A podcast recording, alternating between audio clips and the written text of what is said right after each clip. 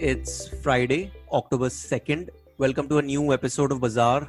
I'm your host Sid, and with me today is Rishabh Khanna, my friend. And Rishabh has been working in the AMC industry for the past 4.5 years. He has considerable knowledge of the mutual fund industry, of the in and outs of asset management companies, and the first person that came to my mind when I heard about UTI AMC's IPO was Rishabh Khanna. So, welcome to the show, buddy. It's great to have you. Hey, hi, Siddharth. Thank you for having me on your podcast and for these kind words. Looking forward to doing justice to our discussion today. So, let's get cracking on the show. You know, we will be talking about UTI AMC's IPO and we will analyze the business of the AMC industry, you know, not only of UTI AMC, but the competitors as well and we will try to paint out a very long term picture of the company. So we we are not concerned with the listing gains. We want to find out you know whether this company is a long term buy or you know what what's the business model.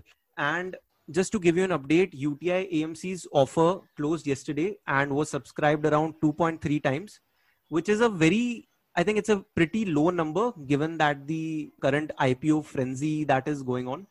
And if you are interested not only in the listing gains but you know also in the business and the amc industry then this show is just for you. We'll also run the company through six parameters and we'll see if, whether the company passes the test.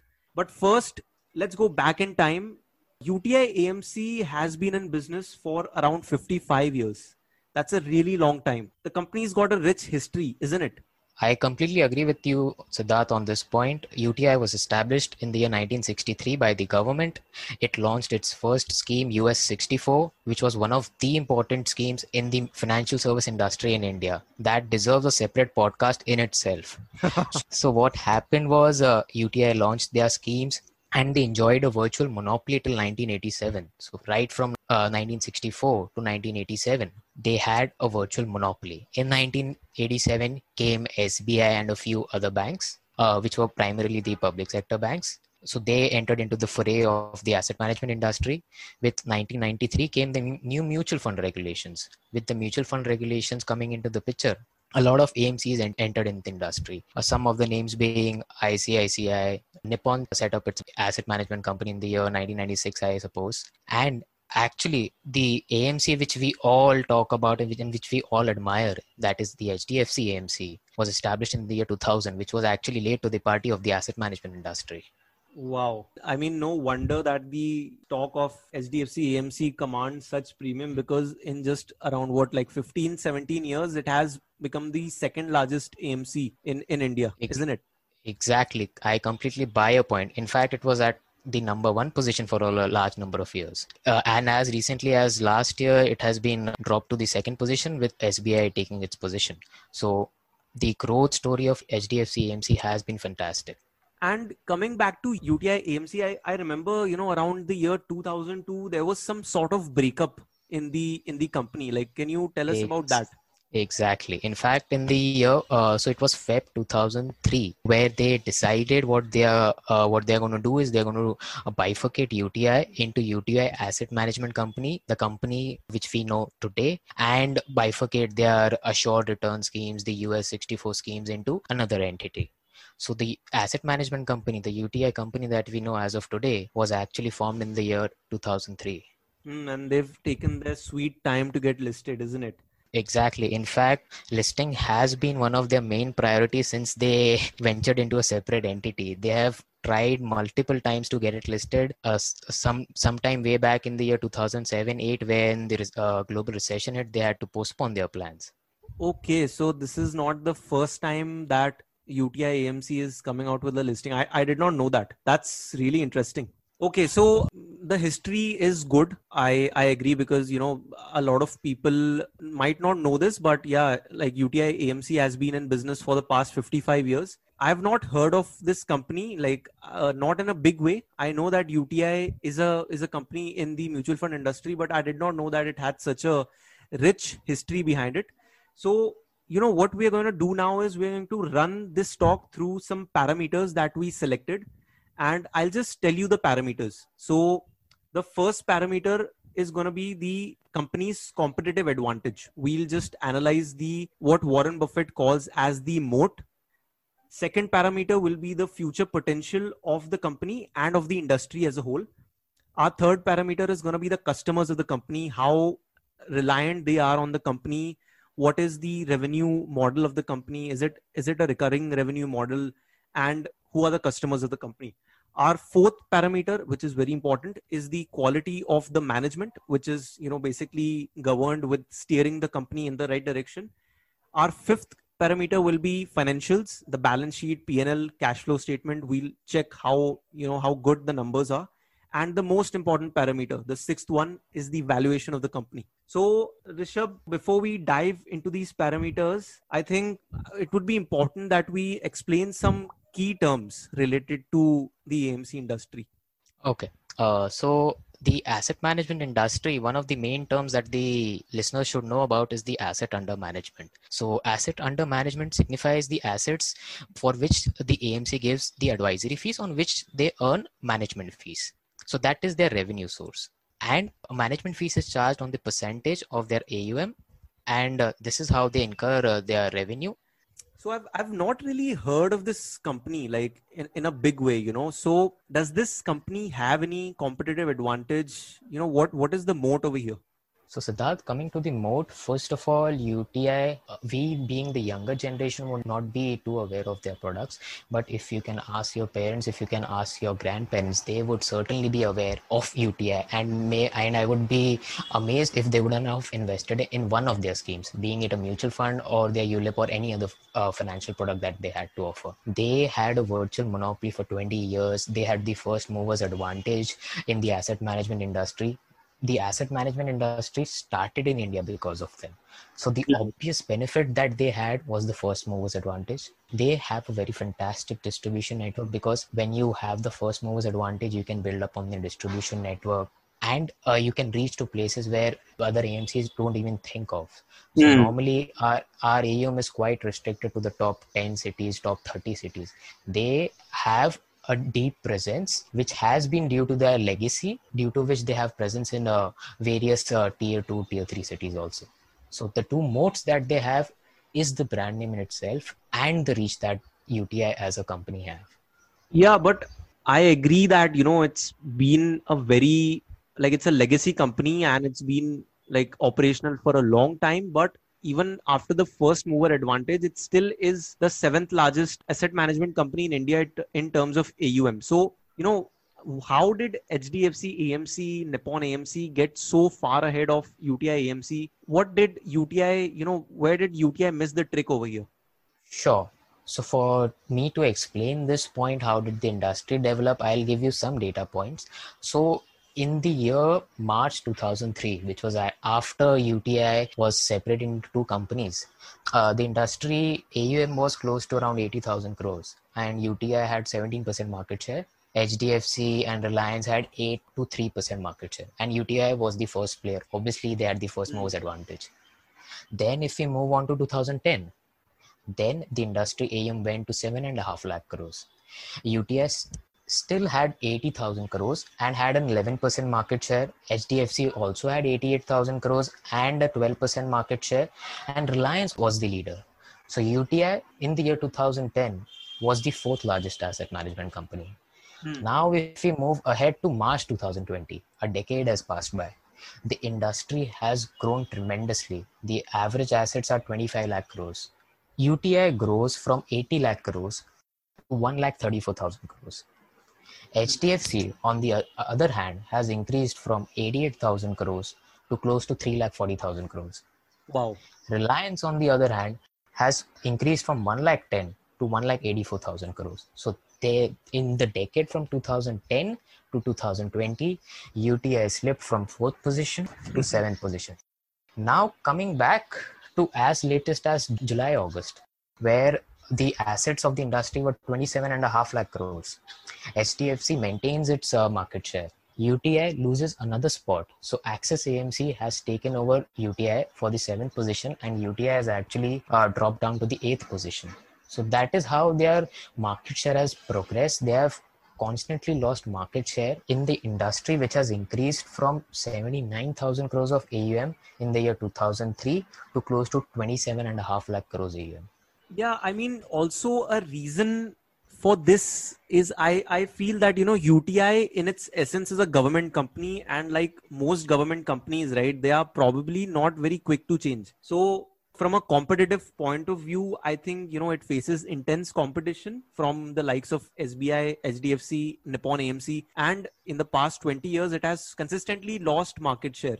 So there is something that these guys need to figure out. Otherwise, going forward, if they keep losing market share in this way, it does not look good, does it?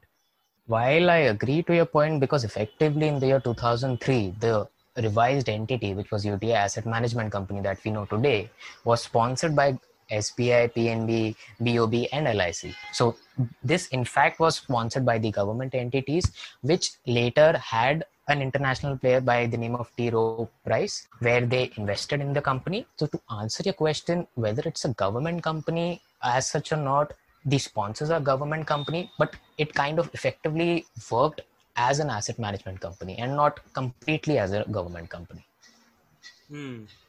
okay so from a from a competitive point of view there's a lot of pressure and we'll just have to see if uti can catch up to the competition and moving to our next parameter which is the future potential of the company and of the industry. So tell us something about the you know the potential of the industry. We we know that the mutual fund industry is extremely underpenetrated but like everyone i know is investing in mutual funds. How much of a growth is there in the industry and how much of it can be you know captured by uti amc uh, so to answer your question first of all yes the industry is growing and in the last decade it has been booming. I would say 19 20% is the average growth rate that the industry has had. So the growth in industry has been tremendous.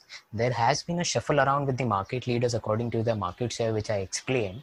The industry as if you see india as a market the we are good savers but if you ask us do we invest money in the correct way the answer to it is no if you ask the exposure of an average household to equity it is tremendously low as if even if you compare it with something like gold real estate which were the traditional safe haven investment options mm. so the growth trajectory is tremendous. If you ask me, there have been estimations that in the next next decade, this 27 and a half lakh crores will go to a, a figure close to 100 lakh crore. So that wow. is something that is something which is a very big figure. And to achieve that mm. there is obviously uh, going to be participation from the retail which are we investors obviously from the institutional clients to park their money.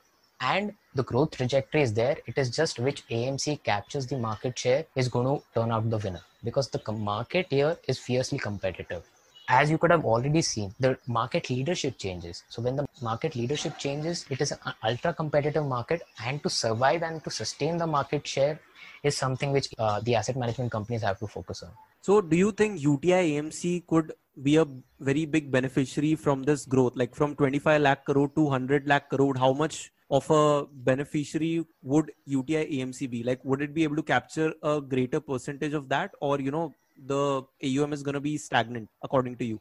Sure. So to answer this question, we'll have to dig deep into a few data points which we normally use to analyze an asset management company. Just to uh, touch upon a few data points is uh, UTI being a first mover advantage still has the highest number of folios in the mutual fund industry uh, if you ask by rank, it is eighth, but by folios, it is the largest, followed by HDFC. So, what does that signify? On one side, you can say UTI has got the most number of investors, so they are in a good position. But what you have to see, even with around 10.9 million folios, they are still able to garner only close to 1,50,000 crores of AUM. Mm. Where you compare it with someone like HDFC with less number of folios, it is more than twice the size of what UTI is today. So what HDFC has been able to do is to increase the average investment amount of its folio. So in fact, if you see, so I have given you the decade trajectory of the AUM. If you just compare it with uh, the AUM that UTI had on March 2018 and the AUM that was 1,50,000 crores. And if you compare it with the AUM that it has currently, it is 1,50,000 crores. So effectively, the growth in the AUM has been next to zero And if you compare it with a company like HDFC, so, so HDFC had close to 3 lakh crores in March 18, which currently stands at close to 3 lakh 80,000 crores. So HDFC has been able to increase their AUM. And if you compare it with someone like Nippon, so Nippon actually had 2 lakh 20 crores of AUM on March 18, which got reduced to close to 2 lakh crores currently. Hmm. So the picture does not look that optimistic for UTI. I mean, uh, from a beneficiary kind of view, like even if the industry grows, the chances of UTI being the biggest beneficiary is not there. But you know, one thing that did strike me was that you know how UTI seems to attract a lot of government money. Like for example, in the prospectus also they've mentioned this UTI recently got the approval to manage 55% of the total corpus of the Central Board of Trustees of the EPF. This is the Employees Provident Fund, one of the biggest funds in India, which is somewhat around, you know, 4.5 lakh crore. It's a big amount of money. And how much of an impact that would make on the revenues going forward is still to be seen. We don't, we don't know that right now, but I mean, it gets a lot of government money, and this is somewhere UTI could grow in the future, like getting money from EPF, the pension funds, and also the company has witnessed some really good growth in the retirement funds it manages. So we're not completely discounting UTI here, but the growth does look, you know, very minimal. Like even going forward, we do feel that UTI has to do something very innovative. It has to bring that brand awareness among the youth as well so UTI, uh, just to clear it out, UTI is in the asset management industry, which includes mutual fund AUM, which is the majority of their AUM, but they also provide advisory services, as you said, on to PF of government authorities. It also uh, advises on NPS. Now the problem with these type of products is these products are very large in AUM, so you'll be happy with such a large AUM, but these don't materialize into any management fees because these are very low yielding products that is where the advantage lies is UTI will obviously be given a preference over other asset management companies to handle these PF accounts. But will that materialize into anything on the top line or the bottom line? The answer to it is it would not. Hmm, because the like even if they get a lot of government money in the in the sense of EPF and you know the NPS, but the yield there is so low that you know even having a large AUM is not going to matter that much it's not going to move the top line in a big way. Completely agree with you. Completely agree with you. So our next parameter is customers. And what do you think about the customers of UTI AMC? So I'll start with the advantage that UTI had. As I already mentioned, it has a very good distribution reach. Now, with that distribution reach comes a large amount of B30 AUM. So just to uh, give you some insights, the industry, the asset management industry is bifurcated into two AUM buckets. One is T30 bucket and one is B30 bucket. T30 bucket uh, signifies the AUM from the top 30 cities and B30 signifies the AUM from beyond 30 cities. Now, traditionally, till date, uh, the AUM has been concentrated towards the top 30 cities. Mm. Where a UTI has an advantage is it has branches in B30 cities also. But and just to give context, the AUM of UTI has the highest proportion of B30 AUM as compared to other peers. Now, does that materialize into a significant market share? The answer to it is no. So if you look at the B30 AUM proportion, which is close to 4, 4, 4 lakh crores, the significant market share goes with SBI, which is close to 21%. Then it goes to HDFC, which is close to 12%. Then comes UTI at close to 8.5%. So even if you see the first mover advantage that UTI had, it did not materialize into it gaining a significant market share, which was eventually gained by SBI at 21%.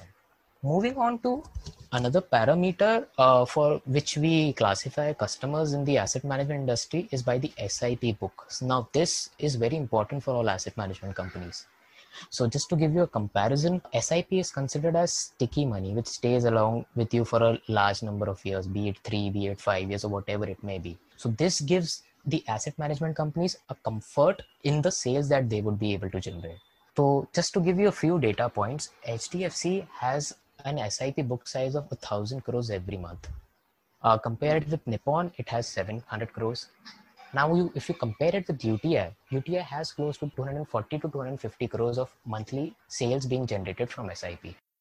Now, this is a major deterrent if you look at for UTI because the average increase into their top line is going to be 240 crores only from the SIP book. And if you compare it with someone like HDFC, it will straight away contribute 1000 crores of uh, SIP flows every month. Yeah, that makes a big difference. I mean, you know, uh, I mean, HDFC has four times the amount of SIP inflows than UTI, and that's it's gonna be a big impact on the top line going forward. And with this, we've covered the customer parameter. We've also, you know, touched upon the industry and the potential of the company and the competitive advantage. But moving on to the quality of management, the CEO of UTI AMC is Mr. Imtiazur Rahman, who has been with the company since 2003. He, he's been with the company for a long time. He knows the in and out of the company. So, what do you have to say regarding the management of the company and uh, the strength of the management? What do you think about that?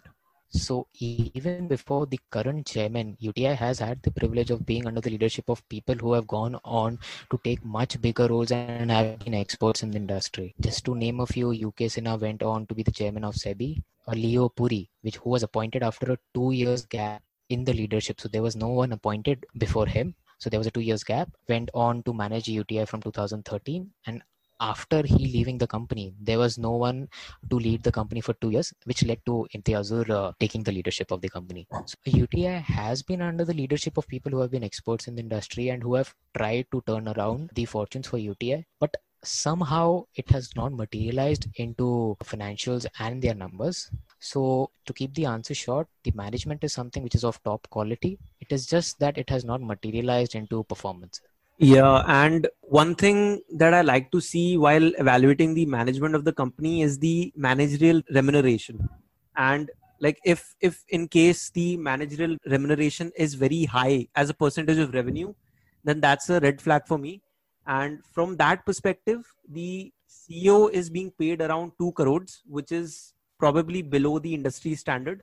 Also, I like to see whether the management has any skin in the game which means that whether the management holds any shares which would motivate them to ensure long term wealth creation for shareholders. From that point of view, as on the date of the prospectus, none of the directors hold any equity shares in the company. And they have been allotted stock options, but those options will vest in the future. So, not a lot of skin in the game, also. Completely agreed with you, Siddharth. So, the remuneration of 2 crores is within the industry standard and not at a higher scale and uh, UTI has been looking out to give a lot of ESOPs as compared to maybe the directors having their own skin in the game. Moving on to the numbers, you know, we, we'll talk about the financials of UTI AMC. And I came across the prospectus of UTI AMC and the balance sheet looks good.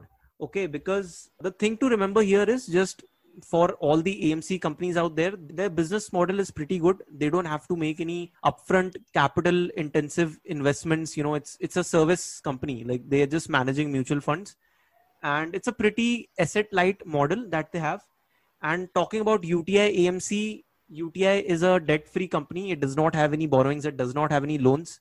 It also has a healthy cash balance of around 115 crores as at September 2019 and the balance sheet size is around 3000 crores of which 70% of it is in investments in mutual funds in offshore funds and venture funds. So the balance sheet looks pretty good.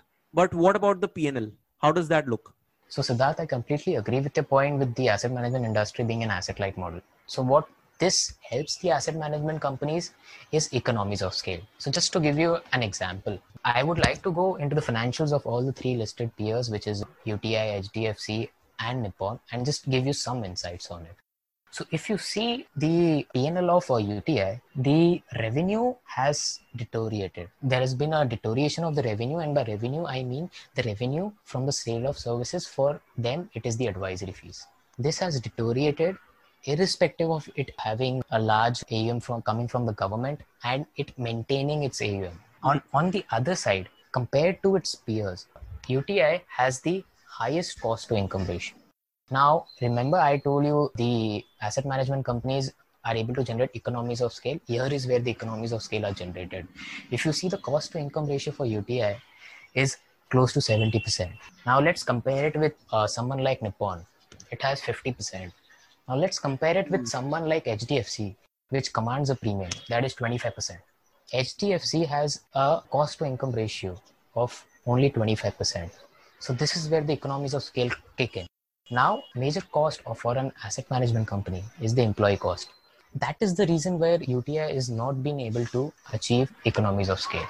If you look at the employee cost generates close to 62% of its total cost. Compare that with Nippon, it is 48%. Compare that with HDFC, it is 43%. Now, the mm. problem with having such a high employee cost is employee cost is a double edged sword. In a booming market, it gives you tremendous economies of scale, while in stagnation or in periods of degrowth, what it gives is it becomes a burden on your cost cost side and effectively on the cost to income ratio. So UTI as a company has the highest cost to income ratio. Now going back to the top line, which is the revenue growth, HDFC has been able to increase, uh, have a growth of around 20%, which is in line with its growth of AUM. Uh, compare that with Nippon. Nippon has also seen a degrowth in its uh, revenue margins. So there is where HDFC clearly shines. So if you do a comparison with all the three companies, Nippon has market leadership in the ETF space. Now, ETF space is something which is a low yielding product in itself. Hmm. Now, if you compare that with UTI, UTI has a lot of government money, which does not generate into any meaningful revenues. Compare that with hmm. HDFC. So HDFC has a decent equity to debt mix, which which it is able to translate into growth in the top line as well as by uh, doing cost control measures and maintaining a sustainable cost to income ratio they're able to generate maximum amount of equity yield or gross yield as compared to any of its peers i agree. I mean because when i first looked at the pnl of uti amc right i came across very important numbers in like i'll just give you an example. In 2018 the company earned around 966 crores in management fees. Okay that number is down to 787 crores in march 20 so you know the the revenue has been on the decline. And i mean at the same time this is where the peers have been increasing their revenue. So nippon hdfc amc their revenues have been on the rise. At the same time uti's revenues are going down. So this is not a very good metric when you say that you are the largest amc by asset under management in the country isn't it? I mean you're you're saying in your prospectus that we are the largest asset management company in India, and if you take a look at their PNL, their revenues are declining. For the past two years. They their revenues have been going down. So something's not right here, for sure. So. Uh, so Siddharth, the AUM, as I previously mentioned, was stagnant. So I'm talking about the mutual fund AUM, which was stagnant, and the government money, which on which UTI provides advisory, has shown a remarkable increase. But it has not materialized into the revenue. A part of it is attributable to an industry-wide change in which the SEBI had uh, curtailed the expense ratio in the interest of investors and the earnings of the asset management industry were reduced. So it had impacted each and every asset management company. But if you see at HDFC, even with this change, they were able to show a growth in their revenues as compared to both the peers of Nippon and UTI, which showed a degrowth.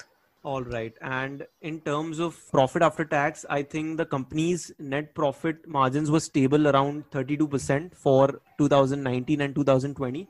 But again, you know, the PAT has decreased year on year from 405 crore in 2018 to 276 crore in 2020. So again, you know, it's not a good picture. I mean, the PAT is going down, the revenues are declining, even the cash flows from operations are going down. They are positive but again uh, there's been a decline in the cash flow from operations as well so from a financials point of view on this parameter again you know uti we, we we're not saying that uti has not passed this test but again compared to its peers i would say uti it has not shined here in terms of its uh, peers so Siddharth, just to add one more data point, if you compare the quarter one results of this financial year, which are obviously impacted by COVID, HDFC AMC show a degrowth in the revenue by 11%.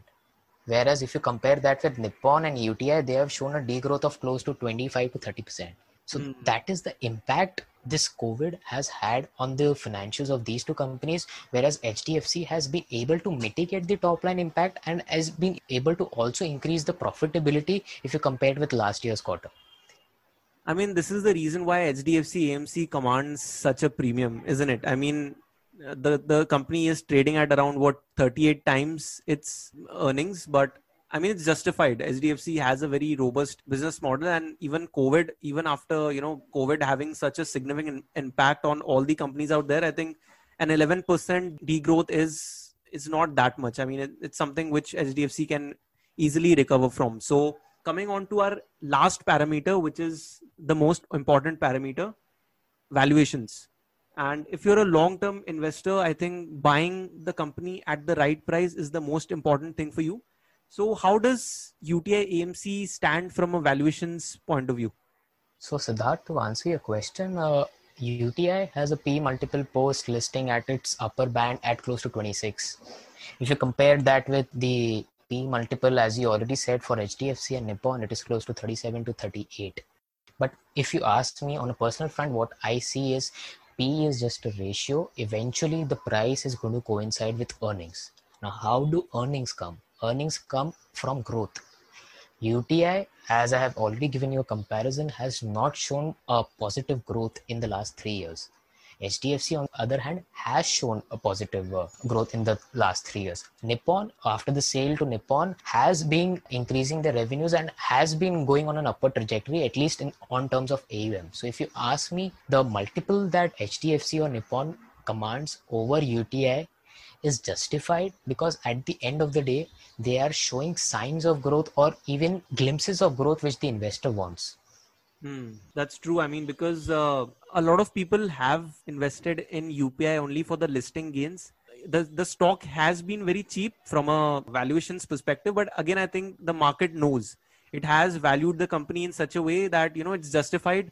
They know that the company, you know, it's not very competitive in nature and it's it does not fare that well against its peers. So I think a 26 time PE is justified. But what do you think? Like, are there going to be any listing gains? So while I cannot predict exactly what could be the listing gains, it could be close to around 10 to 15 percent the listing gains could would not be that much because as rightly pointed out by you at the start of the podcast the subscription figures are not that great the gray market premium which is used as an indicator of the premium on listing was also not that great so to answer your question the listing gains would not be that great because the market has already discounted the fact that the growth has been stagnant. In fact, it has degrowth. The profits have not been that great. So, from a listing gains perspective, it does not look too promising.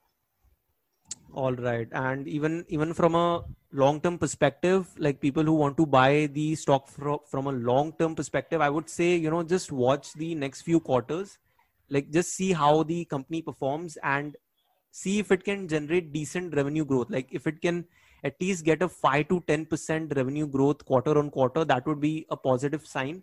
And for now i think in the listed space you would do better if you would invest in hdfc amc or nippon amc even though they are trading at a very like i would not say at a very high premium but you know moderate premium that they're trading at. So you would do much better if you would invest in hdfc amc or nippon amc compared to uti but you know we could be wrong. We are not experts. And I, I would suggest you do your own research before you make any investing decision. I'll end the podcast with saying that mutual fund investors have faced a lot of pain with their recent returns. But at the end of the day mutual fund sahi hai.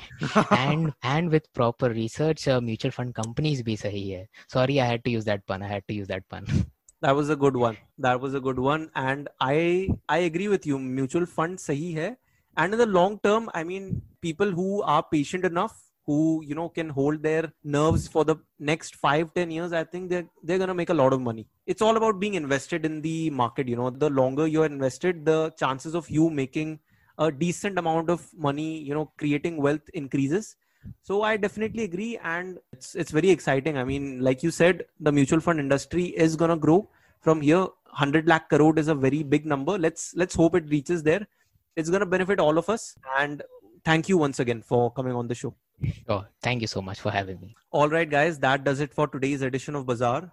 People on the show may have certain recommendations to buy or sell, but don't buy or sell based on what you hear. Do your own research before you take any investing decision. Please go through the financials of all these companies before you take any decision. This is not an investing advisory that we are doing here.